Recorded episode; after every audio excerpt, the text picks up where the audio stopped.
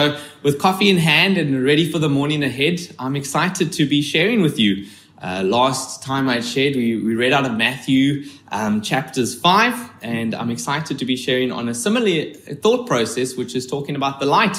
So, my prayer and encouragement is that uh, churches and worship and preaching is, is so powerful to us as believers. And I'm hoping that as we leave on a Sunday or as we close YouTube after receiving a message, that we are able to shine the light of Christ, that we are uplifted, we are encouraged. And even after today's devotion, I'm trusting that you would take this reference of light and what it is to be a light in the darkness and share that with a, with a colleague, with your family members, with the school that you're at, your classmates, your varsity students. I know a lot of varsity students have already headed on home. I'm trusting and praying that you've passed all your modules in Jesus' name and that you start the new year fresh or if you're looking for a workplace.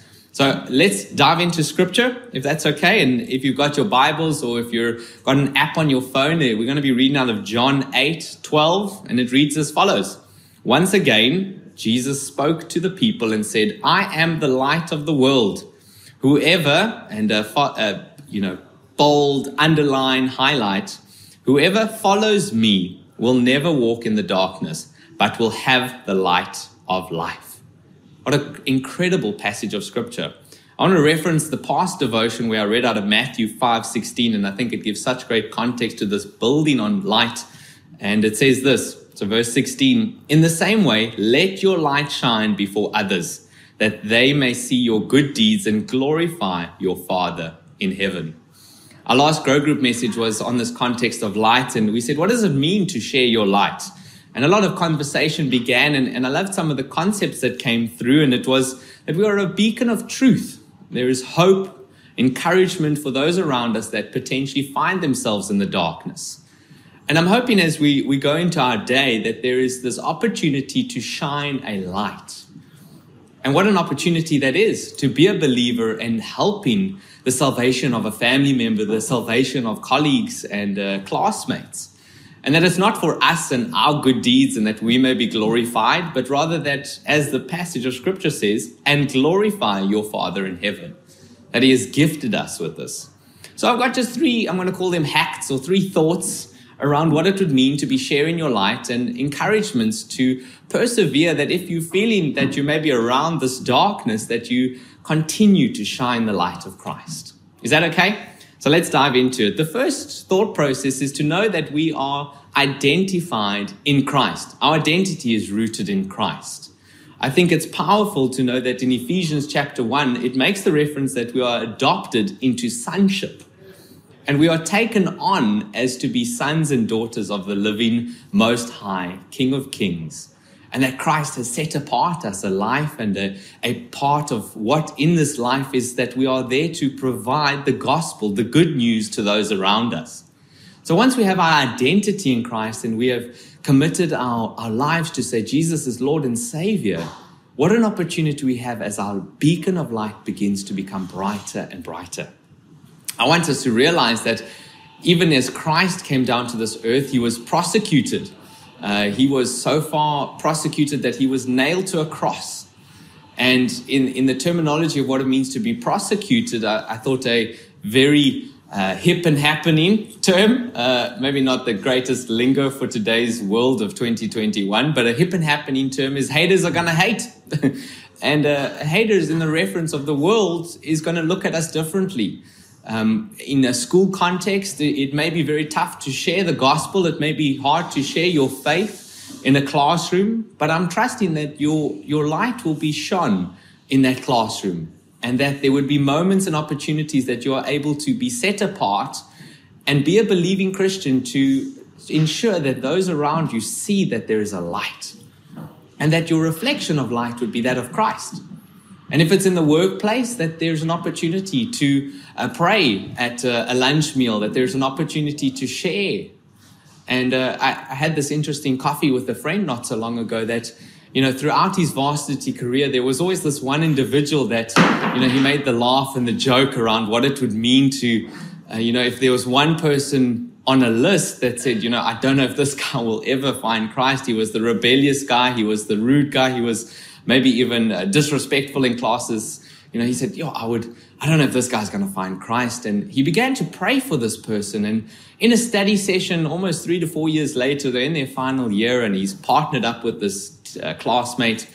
Um, he was going through quite a lot at that time. And he had reached out to my friend in saying, Hey, man, um, you, you've, you've mentioned the gospel, you've mentioned Jesus, you've prayed before exams, and I'm going through something and I'm really looking for a little bit of help. And what was amazing about that moment is that through the continuity of sharing his the light, the gospel, in being a true beacon of hope, in a moment of just study session, there was this Holy Spirit movement that even in the person that is yet to know Christ was reaching out for some sort of support. And what a beautiful opportunity we have is that before going to church, before hearing a worship song, before hearing a podcast or a preach, this person reached out to just a fellow Christian. And uh, so much so that they had ended up going to church and he gave his life to the Lord, and everything changed because of that person's light. And Christ really places us in positions enabling us to share the gospel. So we may be prosecuted and we may feel different and out, but I want us to remember that there's a moment that could take place and dramatically change someone's life. And you could think of your own journey. I'm so thankful to the people that have played instrumental roles in my life in getting me to a position to know Christ, to have a relationship with Christ, and now an absolute yearning and desire to understand His word better. And before attending a church service, hearing a worship song, or even hearing a preach, there was people in my life that changed it. You can be that person. What an opportunity. And it's again not for our glory, but as we've referenced in scripture, may we glorify our Father in heaven. So, first, our identity is in Christ, that we may be prosecuted as Christ was prosecuted. And that the last kind of thought and hack I want to remind us of is that we remain in the body. Ephesians, it speaks that we are body of Christ and we each have a role to perform and to play in Christ's kingdom. Therefore, so we must remain and remain in community. Um, our Grow group has really echoed this statement that it's so great on a Wednesday we're able to gather, share the word, pray for one another, and the reminding that we're in this life together. And God has supernaturally orchestrated this. Uh, what was just friends on a Sunday have now become friends that we go away together because we've got community with one another. And that's just one example of staying within the body, the body of Christ.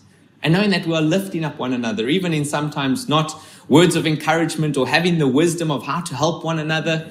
Uh, we have a, a, grow group that's predominantly filled with CAs, uh, which is quite humorous, and I can't help them uh, in my human capacity, but there's the spiritual capacity that I can help them in saying, well, let's pray about that. Let's pray about this job opportunity. Let's pray, pray for clarity um, in what next year is going to look like. And, and, what an opportunity that is to stay within the body of Christ.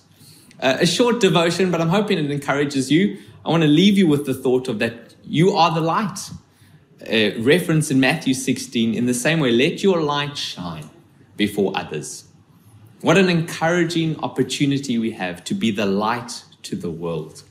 I hope that encourages you. Share this with a friend and uh, pray into your day that as we, well, I'd like to pray over this day that God will make opportunities available for you in sharing the light.